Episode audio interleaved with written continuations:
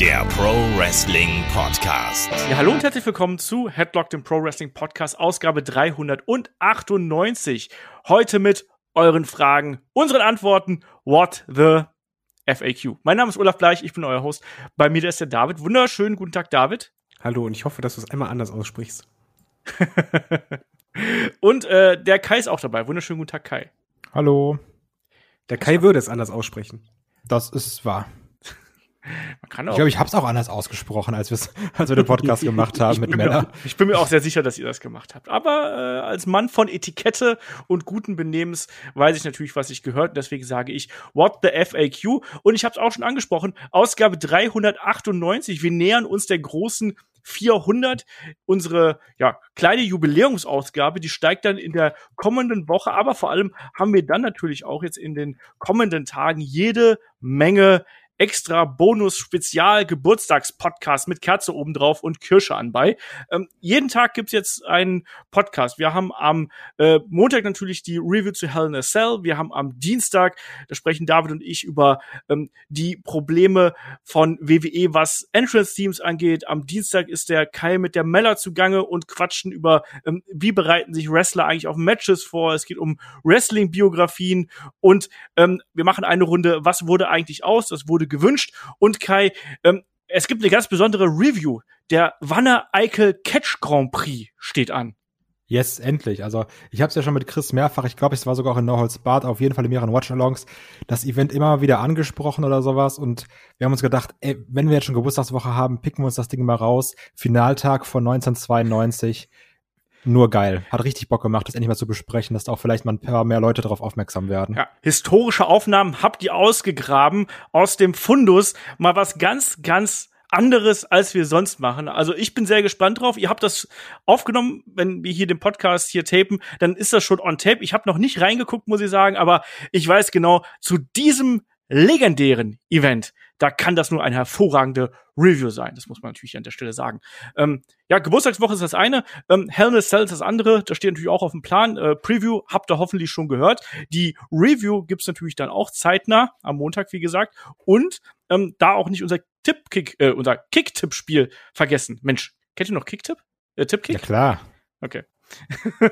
ähm, das findet ihr unter kicktipp.de slash Headlock-Runde. Macht da mit. Da gab es bis jetzt erst quasi ein Event, den wir da äh, getippt haben. Das war WrestleMania Backlash. Also auch wenn ihr da vielleicht nicht dabei gewesen seid, könnt ihr da jetzt noch einsteigen und habt noch Chancen, am Ende den Sieg davon zu tragen. Es gibt Merch zu gewinnen. Es gibt auch äh, die wunderbare Möglichkeit, ein Watch-Along auszusuchen, was wir dann hier eben für euch aufnehmen werden. Also freut euch darauf, macht mit und steigt damit ein. Und wenn ihr wollt, unterstützt uns auf Patreon und Steady. So, ähm, ich hab's gesagt, wir machen jetzt immer an den Pay-Per-View-Wochenenden, hauen wir immer eine Fragen-Podcast-Runde hier rein und äh, wir haben auch sehr viele Fragen bekommen. Ich bin mir sehr sicher, dass wir die nicht alle äh, schaffen werden, sondern dass wir da auch ein paar für äh, spätere Aufnahmen uns aufheben werden. Äh, starten wir doch gleich durch, oder? Abfahrt. Abfahrt. Ja. Ähm, der John Cena fragt per äh, Discord, ich hoffe, das war nicht zu laut für oh, eure Ohren. Du bist gerade sehr, sehr laut. Okay, Entschuldigung. Der John Cena fragt per Discord, ähm, wie begeistert äh, seid ihr, dass Joe wieder bei N X T ist? Hoffe doch genauso wie ich. Ja, Kai, was sagst du dazu? Wir haben ja bei der äh, Review zu N X T Takeover ein bisschen spekuliert, dass er der neue G M von N X T sein könnte. Ist er nicht. William Regal ist noch immer an Bord, aber er ist der Enforcer. Was sagst du denn dazu?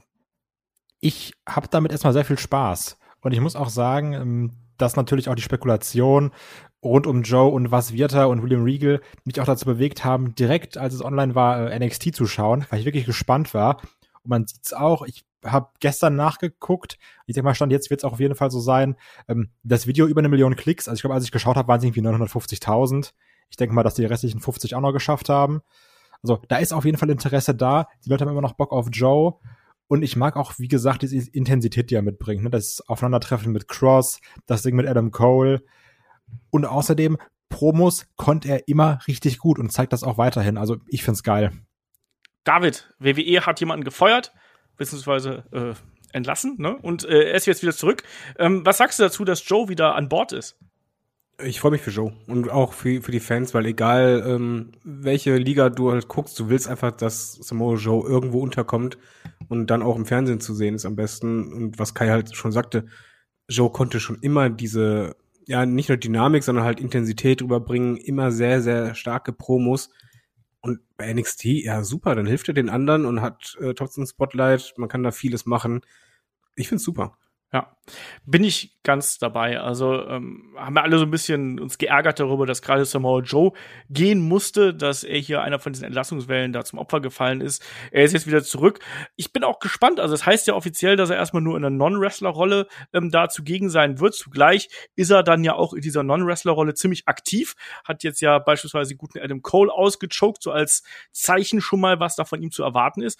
Bin gespannt, ob er da eventuell auch einfach quasi auf lange Sicht wieder aktiv in den Ring steigen wird. Ich würde mich freuen, ich würde mich darüber freuen, ihn noch, noch mal zu sehen, dass er dann eben auch, selbst auf diesen letzten Metern seiner Karriere, so muss man es ja sagen, da noch mal einen gebührenden Abschied bekommt. Aber ich find's geil, das ist auch eine gute Storyline irgendwie und ähm, gibt viele Möglichkeiten, auch äh, Samoa Joe auch mal aus einem anderen Blickwinkel zu zeigen. Also ich find's gut, ähm, ist auf jeden Fall auch wieder ein Grund, N X T ähm, einzuschalten, wenn man es nicht ohnehin schon tut. Entsprechend nichts Negatives drüber zu berichten. Ähm, der A I C einundneunzig fragt per Discord, ähm, Brock Lesnar hat bei W W E einen Status, wo man behaupten könnte, er steht über dem Rest des Rosters. Glaubt ihr, er hätte bei A E W einen ähnlichen Sonderstatus, auch in Bezug auf sein limitiertes Moveset oder die Anzahl seiner Auftritte? Würde A E W überhaupt in Betracht ziehen, ihn zu verpflichten, wenn er verfügbar wäre, David? Ich glaube, er wäre zu teuer. Also von de, von dem Star Power her und der Ausstrahlung, ja, ist halt für jede Liga ein Gewinn, aber er ist halt extrem teuer und das kann halt auch schon mal sehr schnell für Unmut führen, gerade weil halt ein Brock Lesnar eigentlich immer im Titelgeschehen dabei sein möchte. Und das ist halt eigentlich eher das Problem, wenn du den halt nicht im Titelgeschehen hast. Hm, aber ich glaube, A E W würde es genau aus diesem Grund nicht machen. Kai, wie siehst du das? Ähm, ich, also ich finde immer diese Frage so, glaubt ihr, die würden den und den, ver- also das ist halt so, jetzt unabhängig vom Können oder sowas, als würdest du irgendwie fragen, so yo, würden, würd irgendein Bundesliga-Verein Cristiano Ronaldo verpflichten, wenn sie könnten? So, klar, das ist einfach ein krasser Bass, Brock Lesnar ist ein großer Name, sicher würden die ihn verpflichten, wenn sie könnten. Das ist mir immer so ein bisschen zu äh, smartmarkig gedacht. So, allein was das für Aufmerksamkeit, also wie das für Aufmerksamkeit sorgen würde, wenn einmal Brock Lesnar bei A E W auftaucht, ne? Ja. Also allein aus der Sicht, natürlich würden sie es machen. Und der Typ ist auch, also egal was für Wrestler man äh, immer äh, hör, reden hört oder die eigene Meinung, die man zu Brock Lesnar hat, jeder sagt ja immer, der Typ ist eine krasse Bereicherung und mit dem zu arbeiten macht Bock. Klar hat der da seinen Sonderstatus oder sowas, ne? Der kommt ja auch nicht von ungefähr. Also von daher, na, na, ja, ich, klar, könnte es da sowas auch geben, hundertprozentig. Ich, ich muss dem äh, A I C einundneunzig da so ein bisschen zu nahe treten, in Anführungsstrichen. Ich hoffe, er meint das nicht, äh, er nimmt das nicht böse auf, was ich jetzt sage. Ich finde allein diese Formulierung, sein limitiertes Moveset. Brock Lesnar hat kein limitiertes Moveset. Nee. Schau dir alte Matches von Brock Lesnar an. Der Typ kann fucking alles, äh, was ein Heavyweight können sollte. Das, was er limitiert, ist das, was er zeigt. Aber das macht er vollkommen bewusst, weil er mehr nicht zeigen muss, um Reaktionen zu ziehen. Das ist was, was viele aktuelle junge Wrestler vielleicht auch hier und da mal lernen müssen, mal verstehen, worum es eigentlich geht. Ähm, bei Brock Lesnar zieht jede Aktion. Wir hassen ihn dafür, dass er siebzig Millionen ähm, German Suplexes zeigt. Zugleich hat er aber diesen Move zum Beispiel so aufgebaut, dass wir genau wissen, dass er damit absolut zerstören kann. Das geht, also dass er, dass er nur fünf, sechs Moves zeigt, ist rein auf sein Gimmick geschuldet und es ist alles aufgebaut, was er macht. Es ist hundert Prozent legit. Deswegen halte ich diese Aussage, nicht böse gemeint, für extrem schwierig irgendwo. Also äh, vertrete ich halt überhaupt nicht, weil der Typ, also sorry, der der der ist pro, äh, super Ringer, der hat im M M A seine Fußspuren hinterlassen und ähm, nur weil der keine Canadian Destroyer und äh, Top Rope Hurricane Rana oder sonst irgendwas zeigt, hat der kein limitiertes Moveset, ganz im Gegenteil. Ähm, hat, hat Mella ja zum Beispiel auch mal gesagt, dass sie auch einen Moonsault springen kann. Ähm, sie will es nur nicht. Und auch ein Brock Lesnar könnte das und solche Sachen. Er kann auch einen Shootingstar springen. Ja, also die konnte er tatsächlich bis auf das eine Mal, ne? Ja, nee, das war auch ernst gemeint. Das war jetzt nicht irgendwie lustig machen, sondern Brock Lesnar kann halt alles. Und äh, wie du schon richtig sagst, nicht jeder Wrestler muss immer alles zeigen. Wenn du halt äh, so siehst, könntest du auch sagen, The Rock war auch super limitiert. Weil eigentlich hat er halt ein, immer nur die t- gleichen Schläge gemacht, bis auf dann drei, vier Moves. Das war's. Du brauchst Wenn du, wenn du eine gewisse Aura mitbringst und die Aktionen aufgebaut sind, brauchst du nicht ähm, ein riesengroßes Moveset, um die ähm, Leute gefangen zu nehmen. Ähm, wir haben einen Podcast zuletzt über Diamond Dallas Page aufgenommen. Das ist unter anderem eine der Lehren, die ihm Jake Roberts gegeben hat. Es kommt nicht darauf an, dass du die krassesten Aktionen zeigst, sondern es kommt darauf an, dass die Aktionen, die du zeigst, die müssen Reaktionen ziehen. Klar kannst du auch mit ganz viel krassen Aktionen Reaktionen ziehen, aber das ist wiederum das Problem, wenn du die immer wieder und immer wieder zeigst, umso mehr nutzen sie sich ab. Und Ähm, bei einem Lesnar, früher war es bei Hogan und bei Rock und keine Ahnung was. Auch ein Austin hat ja im späteren Verlauf nicht mehr viele Aktionen gezeigt. Selbst ein Bret Hart, klar konnte der mehr, aber selbst der hatte immer sein Standardrepertoire gehabt irgendwo. Und das hat ja, ausgereicht. Ap- ja. Apropos Moves, die sich abnutzen, äh, Grüße an den Superkick. Ja, zum Beispiel. Ähm, aber ansonsten bin ich da, um mal von dieser äh, Geschichte wegzukommen, weil das, das, äh, das hat mich ein bisschen getriggert. Auch da nicht böse gemeint. Ähm, und A E W würde Brock Lesnar natürlich verpflichten, wenn Brock Lesnar darin interessiert wäre und wenn A E W genug Geld in der Kaffeekasse hat. Ähm, auch wenn er nur äh, dreimal, fünfmal im Jahr könnte, würde man das machen, weil man, wenn man das clever aufzieht, ähm, zu den Momenten, wo er auftritt, ähm, garantiert eine halbe Million mehr Zuschauer hat. Der hat nun mal einfach eine riesengroße Medienpräsenz. Der ist einer der bekanntesten Athleten, die wir in dem Bereich haben. Also klar wird man den nehmen. Also total wurscht. Also äh, das auf jeden Fall. Ähm, der A I C einundneunzig fragt äh, auch, ähm, wie findet ihr rückblickend die Mini-Fehde zwischen dem Hurricane und The Rock? Ich fand die Segmente von den beiden wirklich klasse und fand es auch super, dass äh, Rock sich hat pinnen lassen und Hurricane sein äh, vielleicht Karriere-Highlight verschafft hat. Ähm, ich muss einfach fragen, Kai, kennst du die Geschichte zwischen den beiden? Hast du davon Ausschnitte gesehen? Weil die sind echt witzig und ich glaube, das wird deinen Humor treffen. Ich kenne nur diese, äh, was heißt die ganzen? Ich kenne halt viele Promos, weil das immer so Top zehn Funny Moments ist und dann bist du irgendwann mal hängen geblieben, hast du die Promo angeschaut. Also dadurch kenne ich da relativ viel, aber jetzt wirklich Matches oder sowas zwischen den beiden habe ich nie gesehen. Okay. Ähm, David, das ist Attitude-Zeit, das musst du kennen. Ja klar, das Ding lebt ja auch von den Promos.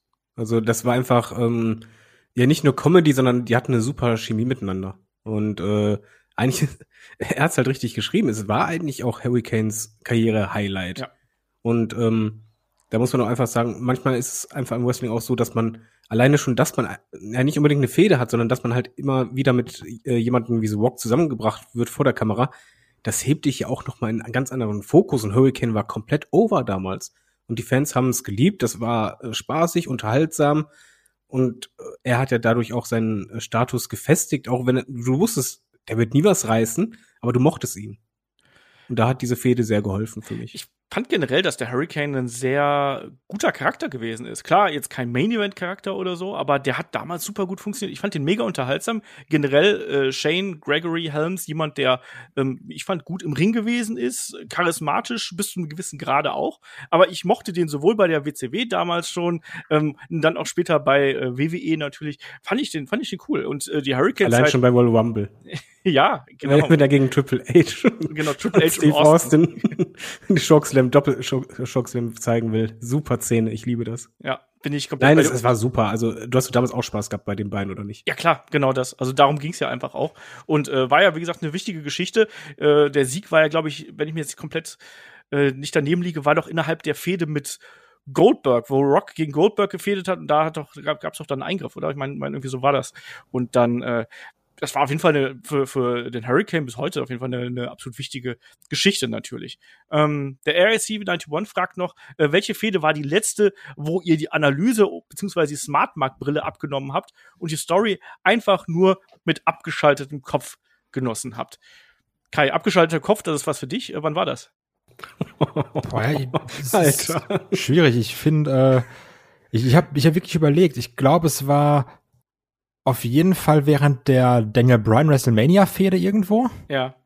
Ähm, dass es da dann auch natürlich sehr über diese Emotionen gekommen ist. Ähm, Kofi Mania dann halt auch ein bisschen weniger, auch gerade, weil man da schon so ein bisschen mehr äh, podcastmäßig unterwegs war und dann sowieso. Ich muss auch sagen, dass es halt gerade durch Headlock nochmal extrem schwer geworden ist, Sachen ohne irgendeinen Analysecharakter zu gucken. Also quasi unmöglich, würde ich fast sagen. Außer bei manchen Matches, wenn du reingezogen wirst. Ähm, wo ich es halt wirklich auch noch so hatte, vielleicht auch, weil ich da weniger so in Dirties unterwegs war, war halt auf jeden Fall zwanzig elf mit äh, Punk und Cena, weil da auch weniger Infos irgendwie durchgesickert mhm. sind noch. Also das ist vielleicht so das Hauptding sogar noch mit, ähm, wo ich irgendwie drin war, aber als aktuellstes Beispiel wäre dann wirklich äh, Bryan bei WrestleMania dreißig.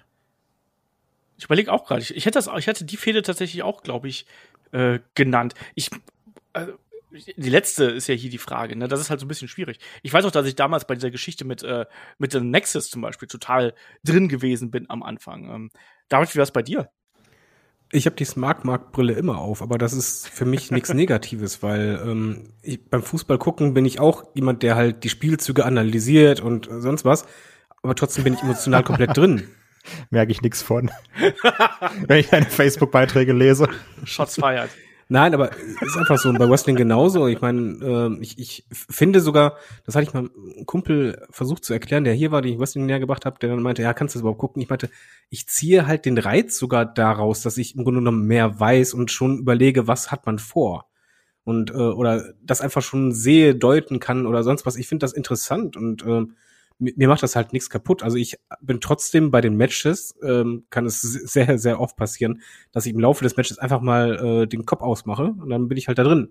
Eine ganze Fehde, nein. Also ich habe immer die Smart-Markt-Brille auf, aber wie gesagt, das ist nicht dieses von wegen so, ach, ich weiß doch eh, was passiert, hm, langweilig, na, na, na. Sondern einfach nur, ich, es ist ein zusätzlicher Reiz, den ich halt mit aufnehme als Fan. Das ist übrigens aber auch was, was ich versuche, nicht nur beim Wrestling, sondern auch in anderen Medien irgendwie mitzunehmen. Also ich versuche auch bei Videospielen zum Beispiel. Ich meine, David, du hast auch, bist ja auch in einer ähnlichen Branche tätig gewesen. Ja, als ich sag ja nur heller Weg und dunkler Weg. Du weißt ganz genau, wo die Hauptquest ist und wo die Sidequest ist. Da genau. Stelle ich mir auch wie die Hölle vorne bei euch. Also ich bin halt, also da kann ich ja wirklich komplett den Kopf ausmachen. Ich habe jetzt irgendwie, glaube ich, zuletzt vierzehn Stunden Man-Eater gespielt, was einfach äh, kein, also objektiv kein gutes Spiel ist, ne? Weil es komplett rep- repetitiv ist wie die Drecksau.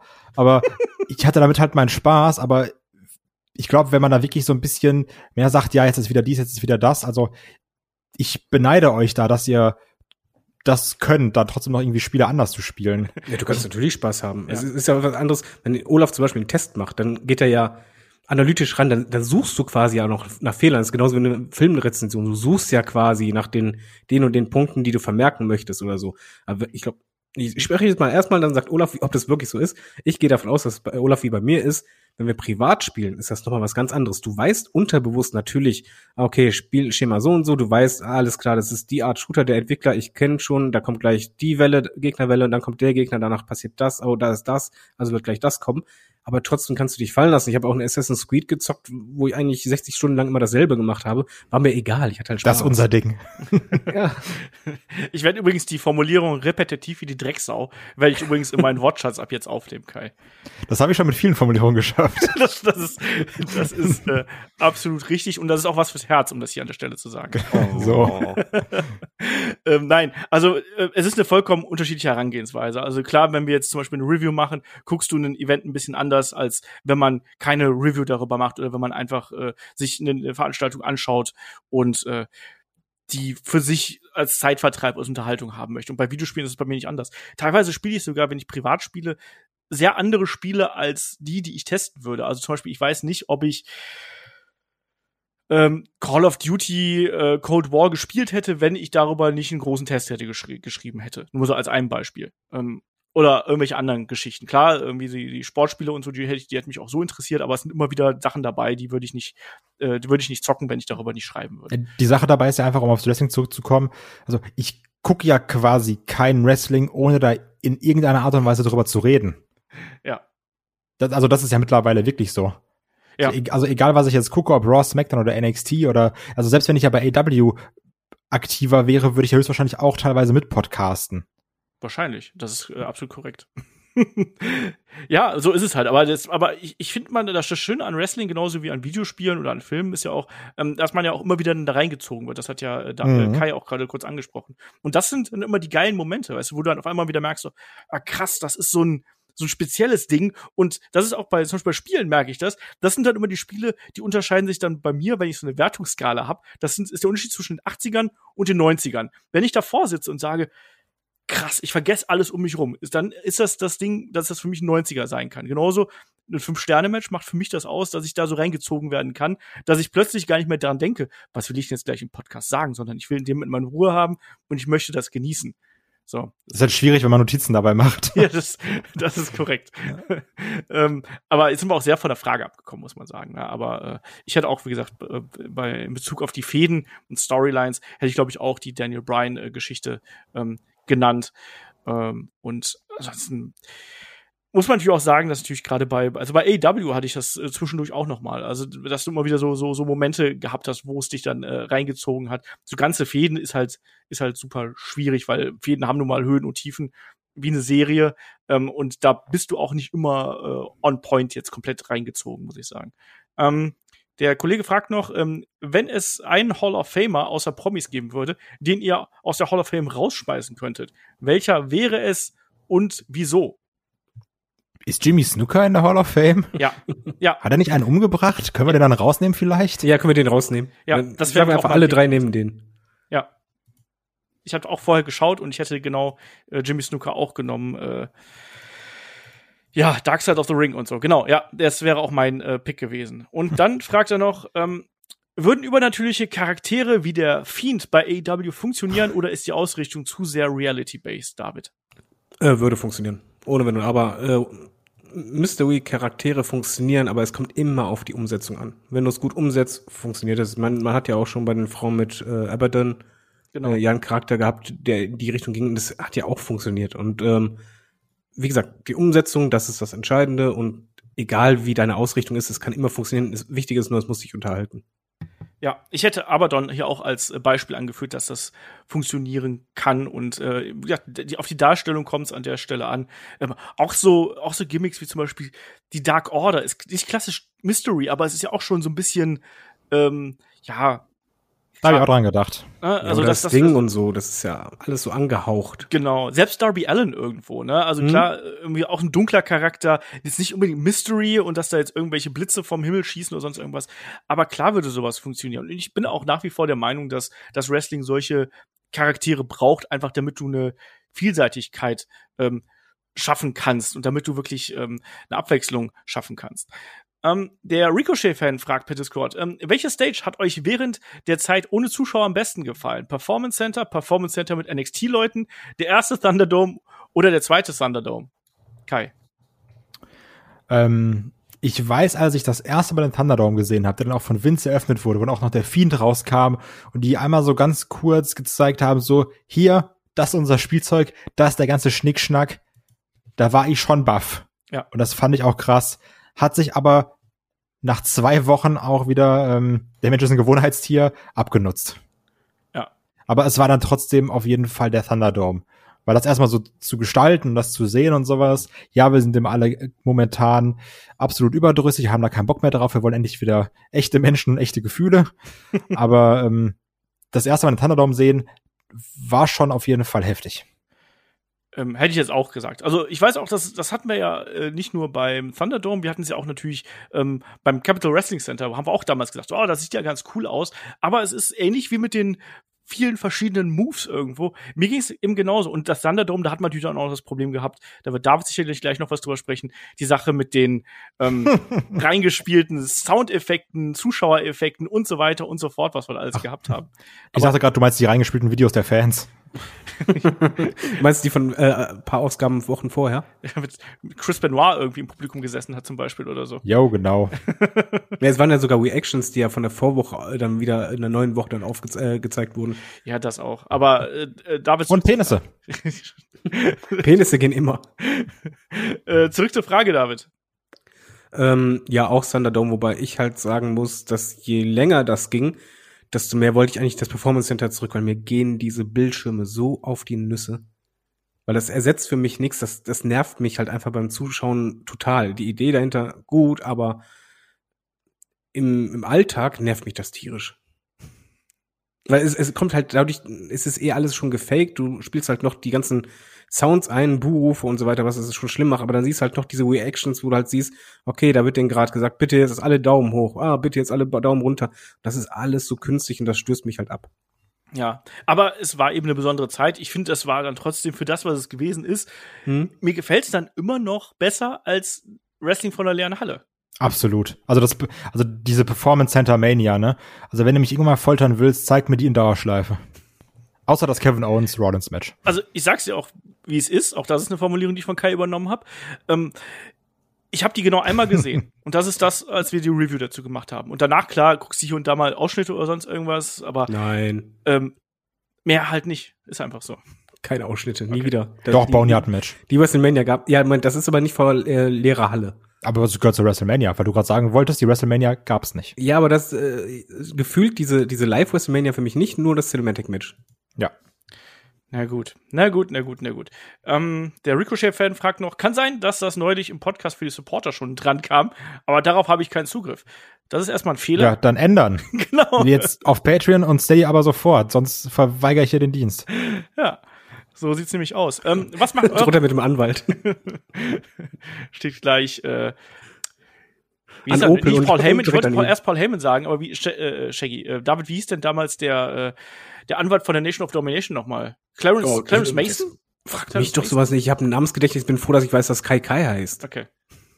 ähm, auf jeden Fall fragt er, was macht eurer Meinung nach einen guten Lockerroom-Leader aus? David. Äh, die Frage hatten wir wirklich schon mal. Ja, wir fragen, beantworten sie trotzdem. Weil da, wir, ja, wir, hatten, wir hatten das halt äh, jetzt bezogen. Momentan ist es halt zum Beispiel einer wie Roman Reigns. Äh, wichtig ist, dass er ein Standing bei bei den Leuten Backstage hat, dass er auch Leuten zuhören kann, dass er quasi auch als Mentor für Jüngere herhalten kann und auch, dass er, ähm, er nicht nur eine Autorität hat, sondern auch ähm, fair wirkt. Also, dass er halt schon zwischen subjektiv und objektiv ein bisschen unterscheiden kann und ähm, ja, einfach jemand mit einem hohen Ansehen, der halt auch diese Führungsrolle ausfüllen kann. Das kann halt nicht jeder. Einfach, du musst mit Menschen umgehen können. Du musst auch mal, wenn es knallt, derjenige sein, der, der vielleicht ruhig ist oder halt derjenige, ja. der für Ruhe sorgt. Ja. Und ich derjenige, hab, der auch Entscheidungen treffen kann. Ja, genau. Klar. Also auch wenn es Entscheidungen sind, die vielleicht für einen scheiße sind und für den anderen besser, die muss er auch treffen können. Ja, es ist im Endeffekt, es ist ja sowas wie, wie ein Vorgesetzter, ein Teamkapitän oder sonst irgendwas bei einer Mannschaft, ne? Also ähm, in die Richtung geht's. Du musst hier und da auch mal ein Machtwort sprechen können. Du musst aber auch, glaube ich, vermitteln können und auch, du musst auch eine gewisse Empathie mitbringen können und auf äh, Leute eingehen können und vielleicht auch da die richtigen Worte finden, um vielleicht jemanden zu motivieren, der vielleicht gerade schlecht eingesetzt wird oder die vielleicht gerade äh, ein schlechtes Gimmick bekommen hat und damit nicht zurechtkommt, all solche Geschichten oder auch private Probleme. Auch sowas fließt ja da immer wieder mit ein, was wir dann so äh, von außen vielleicht gar nicht so mitbekommen. Aber ähm, Lockerroom-Leader ist, wie gesagt, sowas wie der Teamkapitän in einer, in einer Mannschaft. Ähm, jemand, der, der nicht nur vorne weggeht und eine wichtige Rolle übernimmt, sondern der respektiert ist und da eben auch als Ansprechperson und teilweise auch als Vermittler zwischen den höheren Positionen und dem Lockerroom dient. Ähm, dann fragt er noch, ähm, was w- denkt ihr, würde passieren, wenn der Money in the Bank-Koffer mal nicht eingecasht wird, weil der Träger zu lange wartet. Ähm, wie würden die Fans reagieren? Ich zumindest finde, das wäre mal etwas Neues und Unerwartetes. Das wäre neu, un- das wär neu und unerwartet, ja. Aber das wäre auch richtig scheiße. Also, das ist so, als würde man dir jetzt sagen, yo, also pass auf, sag Bescheid, wir befördern dich bei der Arbeit. Ja, das ist so wie die befreundeten Pärchen, die, die verlobt sind, aber nie heiraten. Ja, also du hast ein Jahr Zeit und sagst einfach, ach so, ja, hab vergessen, den, den Brief abzugeben. Also, also wie, wie dumm wäre das denn? So, du, das ist ja auch nichts, was du vergessen kannst. Das ist ja kein Zettel, so, das ist einfach ein Koffer. So, ne? Und du weißt, yo, bis Tag X habe ich Zeit, ne? Und nee, also das wäre auf jeden Fall richtig, richtig schlechtes Writing und das würde ich hassen bis zum geht nicht mehr. Ich wäre vor allen Dingen auf die Begründung mal gespannt, wie man das storytechnisch dann umsetzen möchte. Ja. Oh, ich habe mich im Tag geirrt. Oh, der Bus kam einfach zu spät. Ja. Ich wollte doch eincashen, aber irgendwie, es hat nicht, terminlich hat es halt nicht geklappt. Ihr wisst so, oh, Termine und Stress und hier immer oh, wieder. Und dann hatte ich die Grippe und oh. Genau. Ja, dann oh, habe ich mal liegen lassen irgendwo und dann habe ich ganz vergessen, dass ich ihn überhaupt besitze und ah, oh, nein. Und Und wie würden die Fans reagieren? Die würden es hassen. Also, also, ach Kacke, ist ja Schaltjahr. Dann kannst du ja genauso gut machen, als wenn du World Rumble gewinnst und sagst einfach so, nee, WrestleMania, machen wir ein andermal. Nee, also das nee, es, es, es, es macht vor allen Dingen diesen Wert des äh, Koffergewinns halt kaputt. Ja. Es, wie gesagt, ich mache den Vergleich mit verlobten Pärchen, was nie heiratet. Das macht die Verlobung absolut irrelevant. Ja. Um, aber ansonsten, ich glaube, das wäre was, was äh, sehr viele Fans hassen würden. Und ich glaube, da wird es einen extremen Shitstorm geben. Man kann das natürlich sehr lange äh, ziehen, aber äh, da, da geht ja keiner als Gewinner raus. Der Money in the Bank-Koffer profitiert davon nicht, der hat davon keine, keinen Boost in der Bedeutung. Der Wrestler selber sieht so aus wie ein Depp. Und wir haben doch jetzt zuletzt schon gesehen, was dieses Hin- und Hergewechsel auch eigentlich dem ganzen Konzept schadet. Also nee. Ähm, ich finde die Idee witzig. Also da gibt's von mir auf jeden Fall einen Kreativitätsbonus. Und es wäre unerwartet, aber ich glaube, es würde nicht gut ankommen. Ähm, der Jonas fragt bei Instagram, was haltet ihr davon, dass momentan im W W E T V sehr, sehr viel mit schrecklichen Fake-Lachen gearbeitet wird? Ähm, Kai, ich habe erst gedacht, man meinte so so wie früher in den neunziger-Jahre-Comedies, irgendwie hatte das gedacht, aber dann ist mir aufgefallen, das ist ja gar nicht eingespielt, sondern äh, ich glaube, er meint halt, dass die Wrestler und Wrestlerinnen halt so ein bisschen äh, ja, ich glaube, da wird auch sehr viel auch an, an gerade an die äh, einen der letzten Bailey-Promos gedacht. Also die, die war ja auch schrecklich, da wo sie dann auch irgendwie achtzigfach über den Thunderdome, nicht achtzigfach, achtzig so achthundertfach über den Thunderdome gelacht hat. Also ich, ich sag, wie es ist. Der Einzige, der mit einer Fake-Lache kommen darf, weil sie königlich ist, ist Seth Rollins. Und der Rest kann es sein lassen. Weil der Mann hat die absolut wunderbarste Fake-Lache, die auch wunderbar nervig ist, und den Rest finde ich ganz schrecklich. Und ich weiß auch nicht, warum man das dauerhaft äh, einbaut. Ich, irgendwie denke ich dabei auch sofort an die SmackDown Women's Division mit ähm, Bianca Belair, ja. Bayley und Sasha Banks. Ja, also du kannst Bianca- generell bei die, an die Women's Division denken, weil irgendwie machen gerade die Frauen, also auch bei Äh, wenn Nia Jax, Replay auch. Ja, oder wenn Nia Jax äh, da ausrutscht, dann alle so und du denkst einfach nur, boah, nee, hört doch mal bitte auf. Also es kann doch keinen Menschen geben, vielleicht außer Vince, der das lustig findet. Ich finde das eher immer, es macht es immer schrecklicher, und ich bin dann auch immer jemand, der, ich habe schnell Fremdschämen, ich schalte ihn auch aus. Ich muss Kai übrigens äh, einer Sache widersprechen, weil äh, Seth Rollins ist nicht der Einzige. Ähm, ja, ja, ja. Ted DiBiase, ne? Ja, also, ja. Das ist aber nicht gespielt, das ist einfach absolut authentisch. Wahrscheinlich. Ja, da, da hast du absolut recht. Das habe ich sehr selten in den letzten äh, fünf Jahren von Kai gehört. ähm, aber natürlich, äh, Lachen ist gut, wenn es gut gespielt ist, aber es klingt eben schlecht, wenn es schlecht gespielt ist. Und klar, bei Heel-Personas wie bei Bailey ist es nervig, das soll es auch sein, aber ist es eben ein bisschen viel aktuell, und ich sehe das auch so. Ähm, der Jonas fragt noch, denkt ihr, einige der kürzlich entlassenen W W E-Superstars werden früher oder später wieder zurückgeholt? Siehe etwa Samoa Joe oder Drake Maverick. Also da haben wir ja schon ein paar Beispiele. Und ich sag's mal so, ja. Kai. Also gehe ich auch stark von aus. Also auch wenn wir an Leute denken wie ein ähm, Drew McIntyre zum Beispiel. Nur man muss auch immer bedenken, finde ich. Den man auch zurückgeholt hat, nicht, dass man denkt, jetzt den haben sie gefeuert, sondern. Ja, also genau, der, der mal gefeuert wurde vor genau. vielen Jahren und dann zurückgekommen ist als ganz anderer Mensch, wenn man Vorher-Nachher-Bilder sieht. Aber was man trotzdem irgendwie bedenken sollte, ich finde gerade jetzt, okay, unabhängig von Corona natürlich, aber man merkt auch immer mehr, dass Wrestler gar nicht mehr zur W W E gehen müssen, um irgendwie das große Geld zu verdienen. Also mhm. viele haben ja dieses Ziel, ich will einmal bei der W W E sein. Aber jetzt, keine Ahnung, ich denke an Leute wie ein Alistair Black zum Beispiel, beziehungsweise Tommy End. Weiß ich nicht, ob der zwingend nochmal zurückkehren muss überhaupt. Weil es gibt momentan so viele gute Firmen oder Ligen, wo du arbeiten kannst. So, der war jetzt einmal da.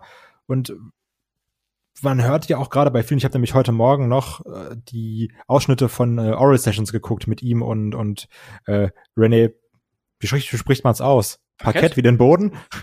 Ja, ich glaube schon. Und das klingt immer bei sehr, sehr vielen so, ja, das ist alles schön und gut oder sowas, aber ich war auch echt frustriert, weil ich nichts machen konnte. Und ich weiß gar nicht, ob sich das viele dann nochmal antun wollen. Na, ich, ich glaube, es ist halt so eine Mischung, ja, also, ähm, auf der einen Seite hast du natürlich bei W W E schon eine gewisse Sicherheit, aber die jetzt aktuell eben sehr bröckelt. Auf der anderen Seite ähm, hast du da auch auf jeden Fall einen, einen Gehalt, was vielleicht nicht alle Promotions so liefern können. Ähm, ich glaube aber auch, um auf die Frage zurückzukommen, dass ähm, wir auf jeden Fall da noch einige sehen werden. Vielleicht sogar einen Braun Strowman über kurz oder lang, falls äh, den niemand haben möchte. Und den kann ich mir vorstellen übrigens, dass er nochmal zurückkehrt, weil das ist für mich auch so ein W W E-Guy. Hat er ja selber gesagt. Also er hat ja selber gesagt, er möchte nur für W W E antreten eigentlich in seiner Karriere. Ähm, gucken wir mal. Ähm, David, wie ist es bei dir? Ähm, glaubst du das? Ähm, ja. Die Frage, ja, es ist halt einfach so oft passiert. Warum denn nicht? Ist genauso wie wenn du einen Arbeitgeber verlässt, ist es halt auch öfters mal vorgekommen, dass man dann halt irgendwann mal wieder dahin gekommen ist. Man hat halt die Kontakte, und die Kontakte sind entscheidend am Ende dafür. Ja. Deswegen gucken wir mal, was da die Zukunft bringt. Wir haben mal so ein bisschen gemutmaßt, wer wohin wechseln könnte. Vielleicht kommt da auch ein Teil von einfach zurück. Das haben wir, glaube ich, relativ selten irgendwie gehabt. Ähm, zumindest in unseren Tipps. Mal sehen. Ähm, der Jonas fragt noch, äh, welche Matches würdet ihr gerne mal auf einer großen WrestleMania-Bühne sehen? David, gibt's da noch Matches? Ähm, Walter gegen A J Styles. Okay. Das, das fände ich mal irgendwie so, oh, das wäre schön, so einmal äh, große Bühne, langes Match, hätte ich richtig Bock drauf. Und ähm, ich gebe auch zu, dass ich gerne äh, die Young Bucks gegen Way Phoenix und ähm, wie heißt das? Pentagon. Pentagon. D- danke. Äh, die würde ich auch mal gerne auf, West, äh, auf der WrestleMania-Bühne sehen. Ja. Ja, also weiß ich nicht, ob man die unbedingt bei W W E dann sehen muss oder auf einer anderen großen Bühne ist dann die andere. Auf Frage. Jeden Fall eine große Bühne. Ja, das auf jeden Fall. Ähm, ich ich habe überlegt, ob, sind, das, sind das jetzt nur Matches, die stattfinden dürfen oder die äh, theoretisch nicht mehr stattfinden können? Ja, du kannst jetzt nicht irgendwie sagen, jemand, der äh, achtzig Jahre alt ist, gegen jemand, der jetzt zwanzig ist. Ich würde gern Daniel Bryan gegen Shawn Michaels sehen. Aber das werden wir nicht sehen. Okay, da hätte ich auch gern Daniel Bryan gegen Bret Hart. Moment, also Daniel Bryan gegen Shawn Michaels ist noch realistischer, muss man dazu sagen. Nee, der wird ja nicht mehr wrestlen. Ja, gut. Ähm, ansonsten, es äh, gibt, gibt diverse Walter-Matches, die ich gern bei WrestleMania sehen würde. Und ich weiß auch, dass er beispielsweise sehr viel Bock hätte, gegen Brock Lesnar mal ein längeres Match zu bestreiten. Damit wurde jetzt auch meine Idee geklaut. Ach, tut mir leid. Das wäre brutal, ey. Uiuiui. Ähm, das wäre, glaube ich, was, was Geiles, aber halt auch generell so diese Leute, von denen man den, den Weg gesehen hat. Also Walter gegen Ilya zum Beispiel auf einer großen Bühne fände ich mal mega geil, einfach das zu sehen mit dem großen Entrance und dann auch Ilya wieder mit einer anderen Musik zum Beispiel und dann eben mit äh, Wumms dabei. Ähm, das wäre was. Äh, Kai, tut mir leid. Ja, also auf jeden Fall war es auch Walter gegen äh, Lesnar natürlich. Ja. Was ich aber auch gerne sehen möchte, wir hatten es zwar für großen Bühnen, aber ich will es vernünftig sehen, nicht mit hassig Storyline. Ich hätte immer noch gern irgendwann mal Kevin Owens gegen Sami Zayn um den großen Gürtel. Irgendwie in einem vernünftigen Match, das würde ich immer noch gerne sehen. Und in einer vernünftigen Card-Position, jetzt nicht in so einem Filler-Match, irgendwo Thatcher. Weil den liebe ich. Ja, aber das sind halt genau die Leute, von denen man so den Weg dann auch äh, mitgegangen ist irgendwo. Und ich glaube, da ist dann die Emotionalität natürlich auch nochmal deutlich äh, größer. Ansonsten, auch wenn man jetzt so nach Japan schaut oder sonst irgendwas, die haben ja ihre ihr Wrestle Kingdom, also da bin ich dann auch mit zufrieden, so als große Bühne. Ich muss jetzt nicht Okada, also Okada gegen Daniel Bryan würde ich sofort nehmen auf einer WrestleMania-Bühne, muss ich dazu sagen, oder sonst irgendwas. Aber ähm, ich glaube, die sind da auch schon mal ganz gut aufgehoben und vor allem ähm, brauchen die, glaube ich, da auch nicht bei WrestleMania zu catchen, weil wir haben auch gesehen, was mit Shinsuke Nakamura passiert ist, als der dann bei WrestleMania gecatcht hat und was dann aus dem wurde. Ähm, oh. Der Jonas fragt noch, ähm, was seht ihr in äh, Santos Escobar? Wenn man ihn weiter gut aufbaut, hat er das Zeug zum Star? Oder wie seht ihr das? Und da muss ich natürlich gleich an den Kai übergeben. Äh, Santos Escobar, haben wir ja schon drüber gesprochen, jemand mit Charisma, aber zuletzt auch mit sehr vielen Niederlagen. Ja, und ich weiß ja auch, dass gerade du sehr viel in Santos Escobar siehst. Und ich finde den auch gar nicht so verkehrt. Ich finde auch seine Promos ganz gut und er bringt auch irgendwie so ein gewisses Charisma mit, äh, durch seine Erscheinung und sowas. Aber wenn man jetzt ganz doof in Schubladen denkt, das sei mir verziehen, in diese Richtung, dieser, der nächste Latino-Star oder sowas, sehe ich persönlich immer noch einen Angel Garza irgendwie weiter vorne. Der, der gibt mir persönlich irgendwie mehr, weil er auch so, das, der, der hat irgendwas Eddie Guerrero-artiges. Deswegen sehe ich den persönlich ein bisschen weiter vorne, aber auch natürlich mit dem Escobar kannst du viel anfangen. Und jetzt auch durch diese Male, wo wir N X T geguckt haben, der gefällt mir auch immer besser. Und auch äh, der Legado gefällt mir auch immer besser. Also wenn man den auf jeden Fall gut aufbaut, denke ich auch, dass man da viel rausholen kann. Also dem stimme ich prinzipiell erstmal auf jeden Fall zu. David, Santos Escobar. Ja, klar, warum nicht? Aber es ist, eigentlich kannst du aus sehr, sehr vielen Wrestlern äh, sehr viel machen, wenn sie halt die Grundelemente mitbringen, die bringt er halt mit. Du musst es halt nur entsprechend booken. Du kannst ihn halt äh, in kurzer Zeit sehr schnell zum äh, Main Eventer bringen, wenn du ihn halt als unschlagbares Monster oder sonst was darstellst. Ähm, er, er bringt viel mit und äh, die Frage ist halt einfach nur, wie man das, wie man ihn einsetzt. Weniger, ob er halt das Zeug dazu hat, sondern wirklich, was man mit ihm macht.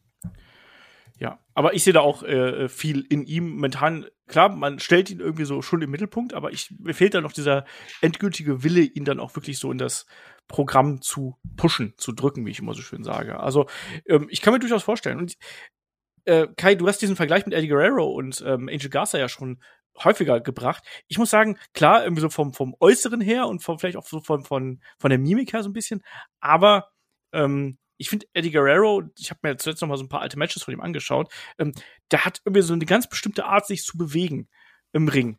Ähm, das sieht man beispielsweise bei Kontern, wo der manchmal so ganz zackige ähm, Körperspannungsbewegungen irgendwo in den Konter zum Beispiel reinbringt. Und das ist was, was mir bei Angel Garza fehlt. Ich finde ihn von dem, was er dann im Ring tatsächlich macht, setzt er sich nicht von sehr vielen anderen Wrestlern ab. Und ich glaube, genau das ist das, was ein Eddie Guerrero zum Beispiel hatte und was ihm noch fehlt, auch wenn er zumindest eine gehörige Portion Charisma mitbringt, das gebe ich dir. Das stimmt. Aber also mich würde einfach mal interessieren, wenn man mal einem Angel Garza die entsprechende Chance gibt, ne, und nicht irgendwelche drei-Minuten-Matches gegen Drew Gulak. Ja. Also das würde mich einfach mal nur interessieren, aber klar, das dass das wrestlerisch ein anderes Level ist, da müssen wir nicht drüber reden, ne? Okay. Nur, ich würde einfach mal gern sehen, was passiert, wenn man ihm mal so ein bisschen den Ball gibt und sagt, renn mal. Ja, oder überhaupt mal, vielleicht ein Bällchen auch einfach mal. Ja, ja, so ein Tennisball, ja, erstmal. Ja. Ja. Versuch mal damit. Genau, die wollen es ja nicht gleich übertreiben. Ähm, dann fragt der Jonas noch, was denkt ihr, wie lange Walter noch N X T U K Champion bleibt? Ja, ewig gefühlt. Also ich sehe halt keinen großen Herausforderer irgendwie, Kai. Wie, wie siehst du das? Also gibt es da irgendwelche Leute im N X T U K ja, Roster, wo also, sagst du, ja Mensch. Äh, bis Schalke irgendwann mal Meister wird, also halt auf ewig. Also nee, das ist wirklich das Problem, ne? Also jetzt, man hatte ja dann damals mit Tyler Bate und Pete Dunne irgendwie zwei, die so N X T U K verkörpert haben. Aber ich finde, man merkt jetzt auch in den Matches von Walter selbst, da ist jetzt keiner irgendwie da, auch wenn da nicht mal so das große Hauptaugenmerk drauf ist, egal jetzt ob sei es seitens der Community oder sowas, aber die Wrestling-Bubble ist sich ja einig, dass Walter zum einen krasser Typ ist, aber man sieht da jetzt ja auch keinen, wo man sagt, oh, der kann das jetzt repräsentieren. Ich hatte ja wirklich ganz kurz Angst, dass ein Rampage da jetzt als Champion nehmen, so, ey, der Typ ist talentiert, klar, aber der bringt jetzt auch nicht viel Charisma mit, wenn ich ehrlich bin, persönlich gesehen. Und auch die anderen Gegner von Walter, jetzt in Ilya würde mich, würde mich natürlich freuen, aber hat ein Ilya so eine Präsenz wie ein Walter? Und ganz ehrlich, ich sehe keinen, der so eine Präsenz hat wie Walter in N X T U K. Also für mich ist inzwischen das Problem, dass Walter eigentlich schon viel größer ist als N X T U K. Also das ist eigentlich jemand, den musst ja, du absolut auf der nächsten Bühne sehen, irgendwo auf der nächsten Stufe. Aber also auch mehr als N X T, meiner Meinung nach. Ja, ja. Also, und deswegen, also da jemanden zu finden oder ob man irgendwann sagt, wir vereinigen Gürtel miteinander, keine Ahnung. Also ich find's halt geil, wenn er einfach irgendwann sagen würde, ich habe den Titel jetzt tausend Tage gehalten, ihr könnt mich mal, ich leg das Ding jetzt hier hin und ich mache was anderes. Also ich gehe jetzt rüber oder ihr werdet mich hier nicht mehr sehen, ähm, an meine Titelregentschaft kommt niemand mehr ran. Das finde ich, das finde ich einen coolen Schritt irgendwo. Ich sehe es aber auch momentan nicht, dass da jemand dabei wäre. David, siehst du jemanden? Ich verfolge U K nicht so sehr, allerdings kann ich halt sagen, ich bin komplett deiner Meinung. Ich finde halt, äh, Walter ist eigentlich zu groß dafür und auch, wie Kai sagt, zu groß für N X T. Äh, du hast es bei Survivor Series damals gesehen. Eigentlich gehört er in Main Roster ins große Rampenlicht.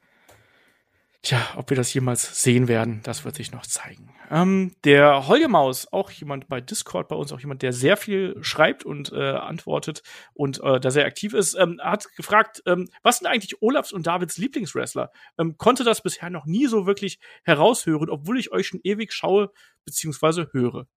David. Also Olaf wird jetzt sagen Daniel Bryan. Korrekt.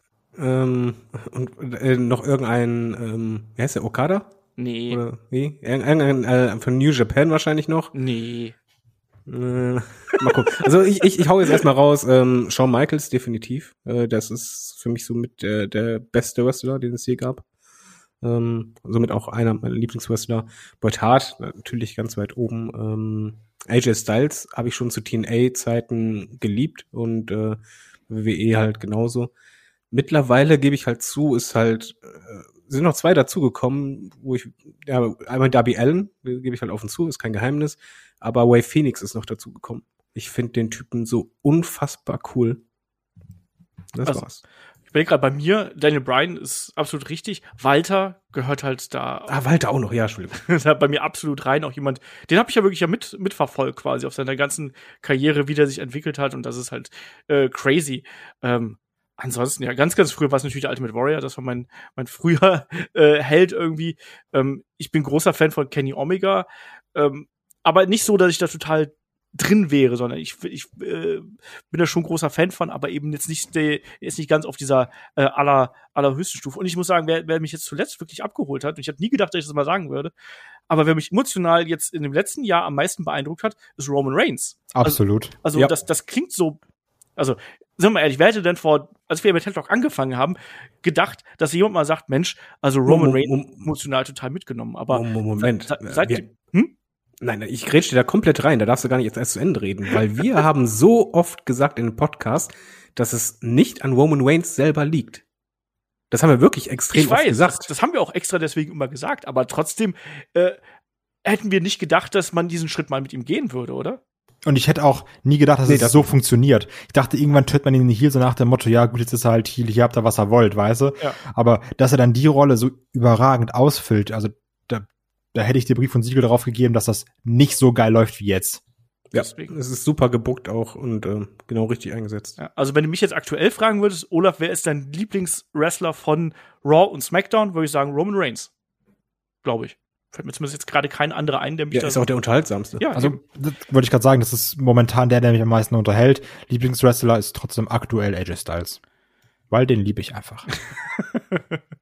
Ja, aber ich glaube, dann haben wir das, glaube ich, ganz gut beantwortet. Äh, eine Frage an Kai, und ich habe keine Ahnung, was das bedeutet. Äh, wann wird Gullet Blub eigentlich mal wieder zum Leben erweckt, Kai? Was ist Gulleplapp? Ich finde das, das witzig, wenn, ich finde das witzig, wenn äh, Leute mich so auf ganz alte Videos oder Kanäle von mir ansprechen. Das war mal, da habe ich so, hatte ich ganz kurzen äh, Kanal mit W W E-Sachen, ähm, was auch irgendwie ganz vernünftig lief, irgendwie so, weiß ich, ich weiß gar nicht, wie viele Klicks das teilweise hatte, aber war jetzt okay, irgendwie drei, vier, fünfhundert oder sowas.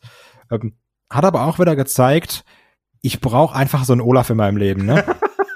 Also wirklich, der mir sagt so, du machst das jetzt und hier und da. Also ich muss ja schon, gerade wenn ich mit David und Chris podcaste, sehr viel organisieren, ne? Und das überfordert mich ja schon teilweise. Äh, weil dann kommen ja so zwei faule Typen, setzen sich ins gemachte Nest und machen nichts. Ich kann ich, ich ja, ja nichts dafür, dass du so viel Freizeit hast. Ähm, die wirklich da nichts können, außer irgendwie, weiß ich nicht, Facebook-Kommentare schreiben und rauchen. Also, aber das ist wirklich, also. Oder für dich Burger zubereiten, wenn du hier WrestleMania guckst. Stimmt, das kann er auch noch. Wenigstens drei Sachen.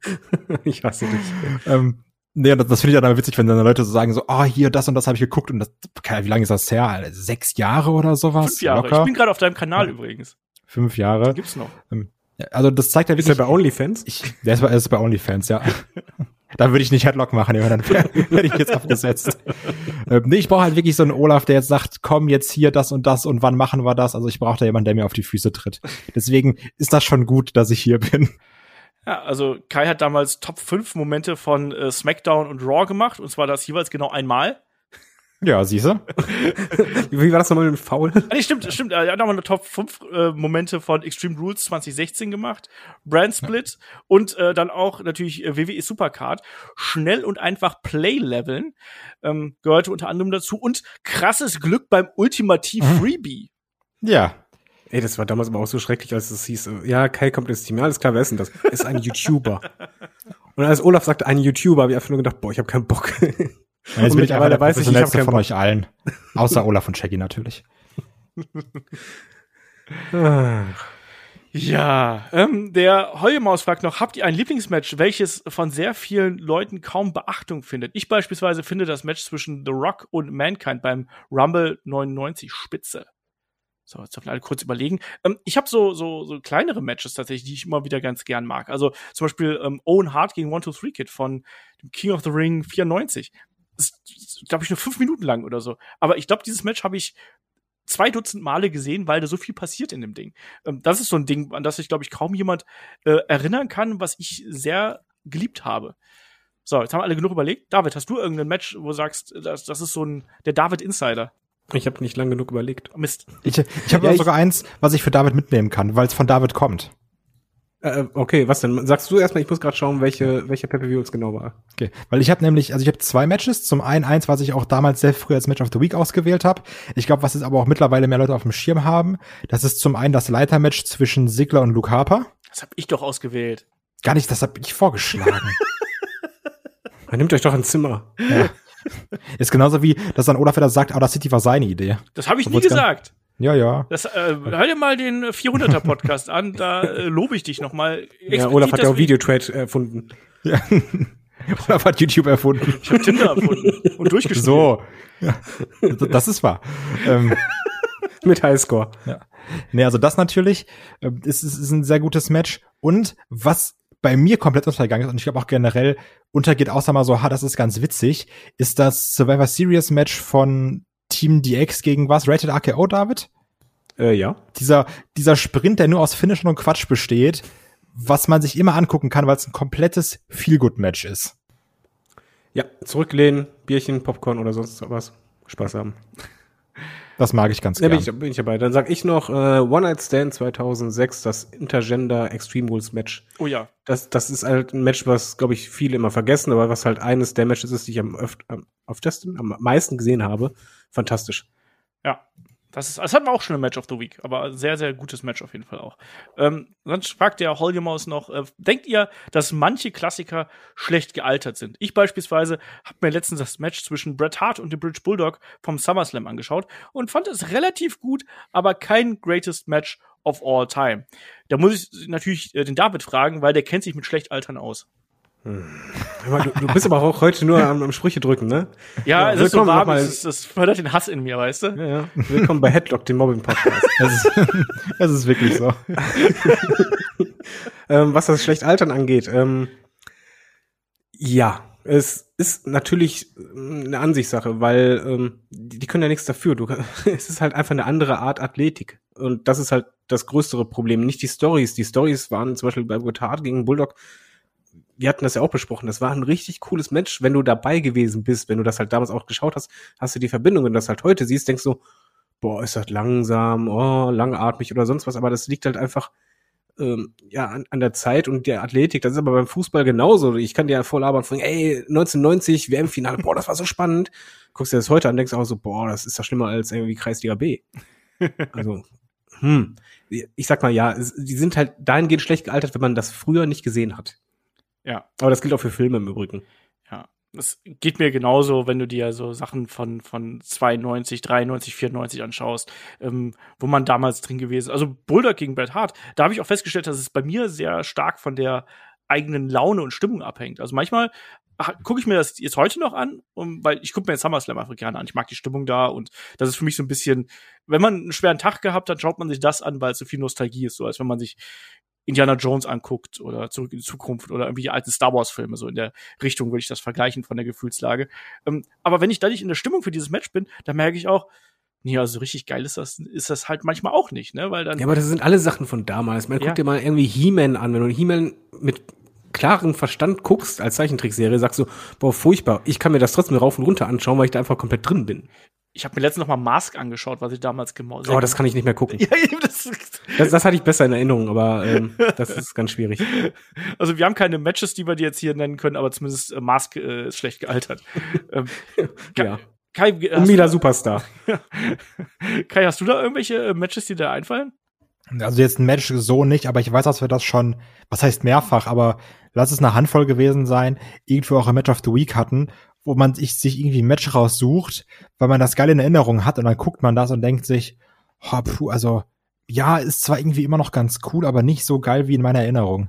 Ich kann jetzt gar nicht mehr genau sagen, was es war, aber ich weiß, dass wir das schon bei ein paar Matches hatten. Mhm. Ich kann es nachvollziehen. Ich, vor allen Dingen, ähm, das, das wird das Olaf wehtun, aber es ist halt Realität. So gut die Story war und so sehr du damals involviert warst und das war damals so gigantisch, ich gebe zu, wenn ich jetzt meiner Frau WrestleMania sechs Ultimate Warrior gegen Hulk Hogan zeige, schwierig. Ja, ja, klar. Also es ist immer einfach so, gibt es genug Matches aus der Zeit, die man dann äh, besser überspringen sollte. Gerade auch so alte, auch alte W C W-Matches teilweise auch. Selbst wenn man sich sowas anschaut wie, ähm, äh, wir haben es nächste Woche in der vierhundert, ähm, Flying Brian gegen Jushin Liger. Das ist ein Damals war das ein revolutionäres Match, heute ist es nur noch ein gutes Match irgendwo. Das habe ich mit Kaya damals besprochen, der es dann, glaube ich, zum ersten Mal gesehen hat. Und du hast auch gesagt, so, ja, ich kann verstehen, warum das damals so krass gewesen ist. Aus heutiger Zeit sieht's ganz, ganz anders aus irgendwo. Ne? Also, ja, das, das Problem wird uns äh, auf ewig begleiten und mal gucken, wie sich das äh, dann äh, in Zukunft äußert. Ähm, ich habe noch ein paar Fragen vom Ricochet-Fan hier gesehen, die habe ich zwei Blöcke von ihm gemacht. Ähm, zum einen, was Aktuelles. Denkt ihr, dass Reigns gegen Mysterio zu einer längeren Fehde wird? Meine Theorie ist ja, äh, dass das Stable um den Head of the Table in zwei Fäden verwickelt wird. Einmal gegen die Mysterios um den Titel und dann äh, Jimmy versus äh, Jay Uso. Da, äh, Kai, frage ich da erstmal. Das ist ein bisschen schwierig, weil natürlich haben wir die Frage, wir, wir sind jetzt quasi, wir haben den Podcast hier vor SmackDown aufgenommen und äh, wissen da noch nicht genau, was da passiert. Da ist ja das Title-Match vorweggenommen worden. Genau, deswegen würde ich jetzt auch gar nicht so viel mutmaßen, weil kann sein, dass es da schon ab morgen wieder irrelevant ist quasi. Ich kann aber so viel sagen, ich gehe davon aus, dass mit Ray das oder mit den Mysterios, das wird nur eine Übergangsfehde und mehr nicht. Ja, das sehe ich auch so. David, möchtest du was sagen? Äh, nee. Ich bin bei Kai. Alles, was Kai sagt. Ähm, hm. Der Ricochet-Fan fragt noch, wisst ihr, wie viel Prozent von einem normalen Weekly-Match geskriptet und wie viel improvisiert ist? Frag mal Vince. Nee, also ähm, sehr viel geskriptet, aber ich glaube, es kommt eben auch drauf an, ähm, wer da miteinander im Ring steht. Das ist ja auch von Wrestler zu Wrestler unterschiedlich, wie viel da wirklich im Vorfeld abgesprochen ist und äh, wie viel äh, nicht. Und deswegen ist das so eine Geschichte, äh, das lässt sich, glaube ich, so pauschal nicht sagen, aber natürlich dadurch, dass du gerade bei einer Live-Show beispielsweise so Aspekte hast wie Werbepausen, die irgendwie eingebaut werden müssen und Ähm, Story-Elemente, die in einem gewissen Rahmen irgendwie funktionieren müssen, ähm, ist da natürlich sehr viel improvisiert, deutlich mehr improvisiert, mhm. äh, äh, sehr viel geskriptet. Ähm, im Vergleich zum Beispiel zu irgendwelchen Indie-Matches, ähm, die du, die du siehst, oder eben äh, längeren Matches, wo dann eben auch mehr improvisiert wird, glaube ich. Also da wird es dann eben schon so sein, dass da, äh, dass da sehr viel geskriptet ist. Aber Prozentzahlen äh, gibt's da nicht für. Ja, es hängt ja auch noch davon ab, äh, ob das Skript halt schon lange feststeht und äh, ist halt was anderes, wenn dann plötzlich ein Match, was ursprünglich äh, zehn Minuten gehen sollte, plötzlich drei Minuten geht. Ja. Und du kriegst das äh, irgendwie kurz bevor du rausgehst Bescheid. Ähm, das passiert ja alles. Also das macht ja alles ein Einfluss, aber die guten Wrestler, die können eigentlich beides. Aber auch da nochmal Querverweis auf den Podcast mit Mella und mir. Weil ich auch da, also weil wir auch da auf die Frage äh, eingegangen sind, wie sich Wrestler auf Matches vorbereiten, äh, wie das denn so läuft, was man vorher durchspricht, was, ob man was probt oder was, wie viel man improvisiert, ist natürlich jetzt kein Weekly Television Match, aber trotzdem sehr interessant. Genau das. Ähm, dann gibt es hier noch die Frage, ihr sollt das ultimative Stable zusammensetzen. Wen wählt ihr? Ihr braucht einen Leader, einen Manager, ein Powerhouse, einen Highflyer, einen Techniker und ein Tag-Team. Also, ach du meine Güte. Das ist ein riesengroßes Stable. Normalerweise hat man da ein bisschen weniger. ja, ja, ja, ja, ja. Also, ähm, jetzt mal fernab von, von allem, was man da so hat. Wenn ich an Leader denke, ähm, denke ich irgendwo von, von Stables, denke ich erstmal an die Four Horsemen und denke ich an Ric Flair. Ähm, einen Manager, Paul Heyman oder Bobby Heenan, einen von den beiden. Ähm, Powerhouse, keine Ahnung, Brock Lesnar, Highflyer, oh, schwierig. Äh, ich habe gerade Jushin Liger genannt, deswegen geistert mir der in, im Kopf rum, deswegen äh, die, die, die Sache schiebe ich erstmal. Ähm, einen Techniker, Bret Hart, keine Ahnung, das ist jetzt komplett, komplett gefreestylt hier. Und äh, äh, noch ein Tag-Team mit dabei, äh, pack noch die Usos mit dazu. Und natürlich einen Namen, äh, nenne ich, äh, weiß ich nicht, das Potpourri der guten Laune von mir aus. Mann, du hast aber richtig gutes Marketing drauf. Ja, ne? Ich bin gut. Das wird sich verkaufen. T-Shirts gedruckt, alles da. Ja, David, Kai, dann du mal. Kai, nee, nee, nee, Kai überlegt noch. Nimm nur Kai dran. Nee. Ja, das sagt er jetzt einfach nur, weil er selber überlegen muss, weil er sehr langsam im Kopf ist. Deswegen. Willkommen bei Headlock, dem Mobbing-Podcast. Genau. Also, ich bin einfach mal so, hab eher so an das aktuelle Roster natürlich gedacht. Und wenn ich da an Leader denke, denke ich natürlich an Seth Rollins, natürlich, wen sonst. Ich finde übrigens, ein Stable mit einem guten Leader braucht kein Manager, weil ist Quatsch. Ähm, Powerhouse, halt irgendjemand so, irgendjemand krass muss er da noch reinstellen. Ist jetzt zwar kein Powerhouse, aber ich würde ihn trotzdem nehmen, weil es für mich ein Brecher ist. Ein Samoa Joe würde ich dazu noch stellen. Highflyer, ich will in einem Stable auch Leute haben, die es vielleicht sonst so nicht schaffen.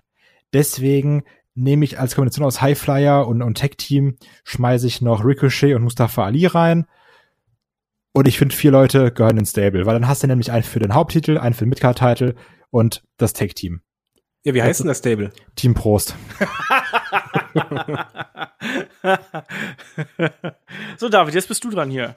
Äh, Leader würde ich sagen, ist ja egal, ob aktuell oder nicht. Ja. Ähm, The Rock, dadurch brauchst du auch keinen Manager. Äh, soll ein Heel-Stable sein mit äh, Samoa Joe als Powerhouse, bin ich auch dabei. Als Highflyer nämlich A J Styles und als Techniker nämlich Daniel Bryan. Und als Tech-Team kommen noch die Young Bucks dazu. Und das Stable heißt äh, Starke null fünf. Bullet Club in anders. Das verkauft sich zumindest als Merchandise. äh, sehr schön. Ähm, der B D Rick fünfunddreißig fragt per Discord, ähm, also ich beherrsche mich ja echt immer, nichts Negatives über W W E zu schreiben. Höre alle Podcasts im Freefeed und der ist nun mal stark W W E-lastig. Letztes halt ein bisschen weniger, muss man sagen. Ähm, aber aber erstmal Lob, dass er das auch alles hört und sowas. Genau. Und nicht so rumhatet im Internet. Machen viel zu wenig Leute. Also äh, B D Rick fünf drei, erstmal guter Typ. fünfunddreißig, aber egal. Meine ich ja. Ähm, aber jetzt mal ehrlich, diese Fiend-Kacke mit Alexa Bliss. Wie kann man sowas denn geil finden? Dazu jetzt meine Frage. Glaubt ihr, dass Alexa Bliss äh, damit over ist, sobald W W E wieder auf Tour geht? Und er kann sich das beim besten Willen nicht vorstellen und äh, ist auf unsere Meinung gespannt. So. Ich frage erstmal den Kai, weil der hier unser äh, W W E Nonplusultra-Experte äh, ist. Hm, Experte, witzig. Äh, Ja, ich find's schwierig. Also ich glaube schon, also wir sind uns alle einig, Alexa Bliss gibt sich verdammt viel Mühe. Ja. Alexa Bliss macht das, was sie machen soll, sehr, sehr gut. Alexa Bliss actet sehr gut. Die Promos, die da kommen und die Videos, die da irgendwie geschnitten werden, haben eine gewisse Atmosphäre, sind aber scheiße. Also das hier auch mit Shayna Baszler und sowas alles, ja, okay. Klar, man kann immer noch sagen, ist mal was anderes oder so, aber ey Mann, also das Geile am Fiend war doch immer dieses, man man konnte das nicht greifen, da war irgendwie dieser Typ, der war so ein bisschen äh, Mister Rogers-mäßig und hatte dann irgendwie diese böse Seite, das war alles irgendwie anders und so ein bisschen mystischer, um nochmal so in, in, in die Richtung zu gehen, und bei Alexa Bliss wirkt's gerade alles irgendwie billig. Ich kann mir trotzdem vorstellen, dass da ein paar Fans Bock drauf haben, weil auch eine Alexa Bliss sehr beliebt ist. Aber gut ist es nicht. Und ich find's irgendwie doof, dass wir waren, wir waren ja noch, ich glaube, es waren David und Chris sogar, wo wir hier zu dritt saßen und gesagt haben, boah, jetzt Alexa Bliss, die da irgendwie saß mit ihrer Blutkrone oder sowas. Was kann jetzt alles passieren? Ja, es passiert halt nix so. Die fädelt mit Nia Jax und Shayna Baszler und schießt Feuer auf Reginald, Alter. Ja, David, kommt man mit sowas over, indem man Reginald anzünden möchte? Äh, ich finde einfach nur, ich zitiere mal Scrubs, äh, Biberkacke. Das ist einfach nur, also WrestleMania, was halt Kai sagt, ich wollte das auch erwähnen, der Moment, der war so großartig und du hast gedacht, wow, jetzt wird's richtig interessant, weil jetzt wird es schön düster und ich habe halt das Gefühl, als wenn irgendwie anschließend so ein Fünfjähriger das Bucken übernommen hätte. Wegen, ja, was, was findet denn ein Fünfjähriger düster? Äh, und entsprechend wird das gebuckt. Alexa Bliss kann nix dafür, die macht das super. Aber nicht nur mit wem sie fädelt, sondern halt einfach auch, wie sie dargestellt wird. Das ist, hat, für mich, für mich hat das nichts mit Horror zu tun, nicht mich mystisch, sondern das ist einfach nur billig und, und lame und da. Ach so, die so erstbeste Idee. Ja, also, also, wie gesagt, es ist wirklich so, irgendwie so Schultheater, ja, lass mal irgendwas machen, was so richtig schön mysteriös ist. Was machen wir denn da? Ja, wir machen einfach, dass eine ehemalige M M A-Kämpferin von einer Puppe wegläuft und, äh, generell hast du eigentlich keinen Charakter, sondern machst immer nur komische Sachen. Und wenn du eine Promo hältst, hast du eigentlich gar keine Aussage in der Promo. Ja, vielen Dank, danke. Nee, muss ich nicht haben, das ist furchtbar, das ist auch einfach jegliches, von hundert Prozent Potenzial hat man neunundneunzig Komma sieben Prozent verschwendet und die null Komma drei holt eigentlich Alexa Bliss selber raus. Ich habe gehört, dass Nicholas damals bei seinem Run als Tag-Team-Champion ähm, pro, äh, so Storyline-Ideen ans äh, Office weitergegeben hat. Ich glaube, das ist eine davon. Nein, der buckt wahrscheinlich gerade die ganze Zeit. Nein, ich tue mich da auch schwer mit. Ich finde es schwer einzuschätzen, wie man darauf reagieren wird. Aber ich habe ohnehin das Gefühl, dass diese Story, die jetzt gerade so im Mittelpunkt steht, in normal, im Normalfall gar nicht so sehr im Mittelpunkt stehen würde, sondern eine von vielen wäre. Ich habe nämlich eher den Eindruck, dass man hier einfach äh, Zeit schindet und da kommen wir auch zu Hell in a Cell, das fühlt sich auch sehr wie Zeitschinden an irgendwie, dass man die großen Geschichten noch ein bisschen außen vor hält und andere Geschichten eingeschoben hat, um die großen Momente sich wieder für Publikum aufzuheben. Und ich glaube, dass das damit reingeht ähm, und dass wir deswegen darunter leiden müssen einfach. Das ist, aber äh, ich glaube auch nicht, dass das Wunder wie helfen wird, um Alexa Bliss overzunehmen, so sehr sie sich da auch ähm, wirklich anstrengend und bemüht. Ähm, wir haben noch einen Fragenblock zu A E W, den machen wir noch und dann machen wir Schluss, weil äh, es ist warm und ich glaube, wir haben alle noch, äh, wir müssen alle was trinken, wir brauchen eine Trinkpause gleich. Ähm, auf jeden Fall, der äh, Demon fragt, der Demon de Nuapte, wie auch immer er ausgesprochen wird, ähm, wer wird Kenny Omega schlussendlich den Titel abnehmen, David? Äh, Adam Page. Ja. Kurz und also, knapp. Wenn nicht er, wer sonst? Ja. sehe ich auch genauso, wie du das äh, sagst. Ähm, ansonsten haben wir hier noch ein paar mehr Fragen auf Lager. Äh, meint ihr, Jimmy Havoc, äh, meint ihr, Jimmy Havoc hat eine Chance auf ein Comeback? Äh, trotz seiner äh, Probleme mochte ich ihn als Wrestler, äh, brachte stilistische Abwechslung. Ähm, ja, David, glaubst du, Jimmy Havoc sehen wir noch mal? Ich muss ihn nicht unbedingt haben. Ich finde immer den Entrance toll, aber die Matches nicht so. Ich tue mich mit Jimmy Havoc auch schwer und ich bin auch jemand, der, ich habe ihn immer als ein bisschen überbewertet empfunden. Also trotz seiner, klar, Deathmatch-Geschichten und so, der hat krasse Sachen gemacht, aber ich finde auch, dass da, dass, dass er jemand gewesen ist, der mich nie hundert Prozent abgeholt hat.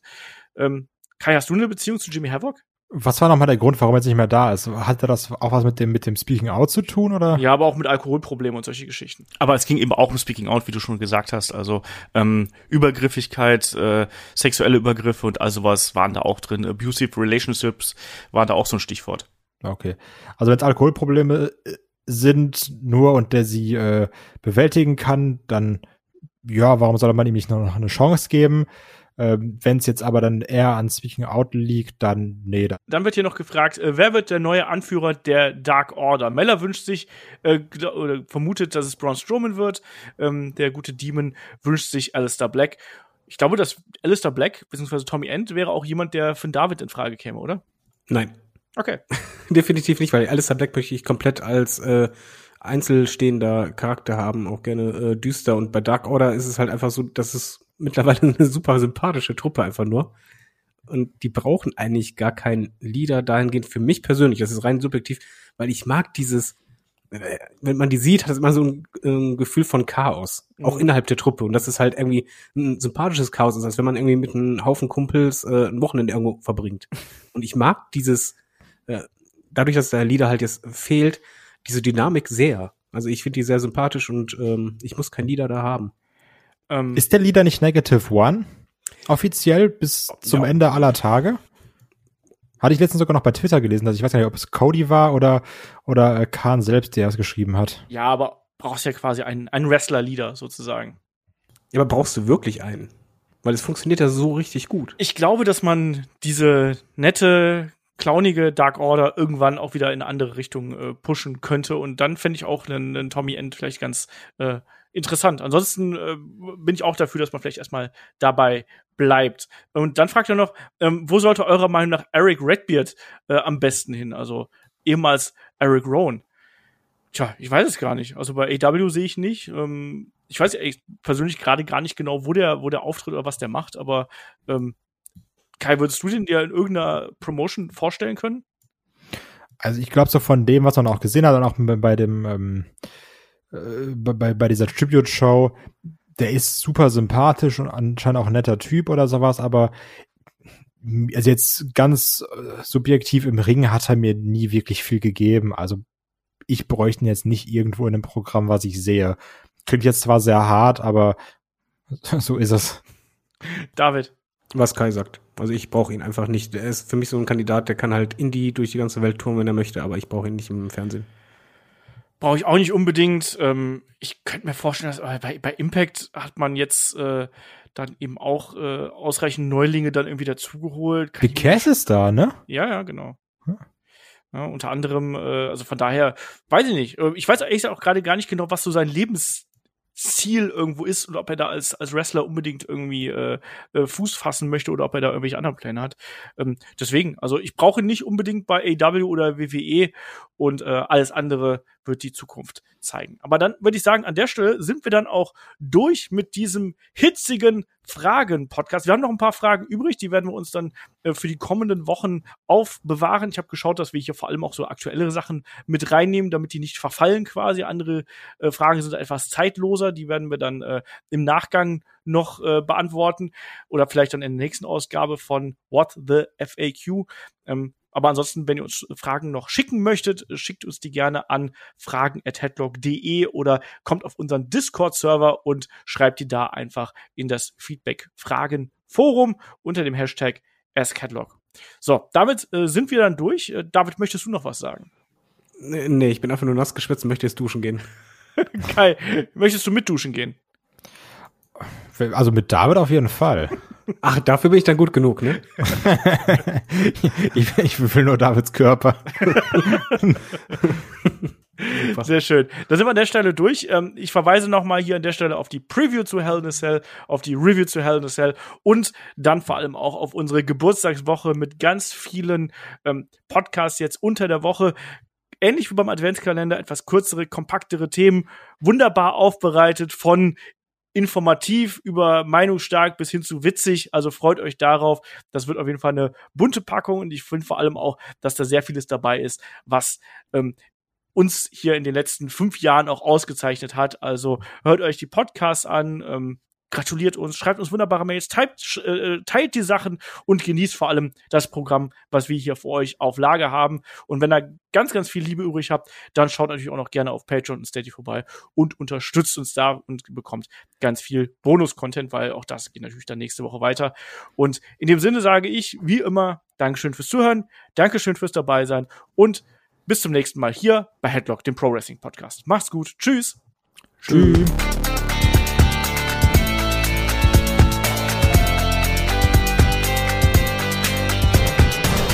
Headlock, der Pro Wrestling Podcast.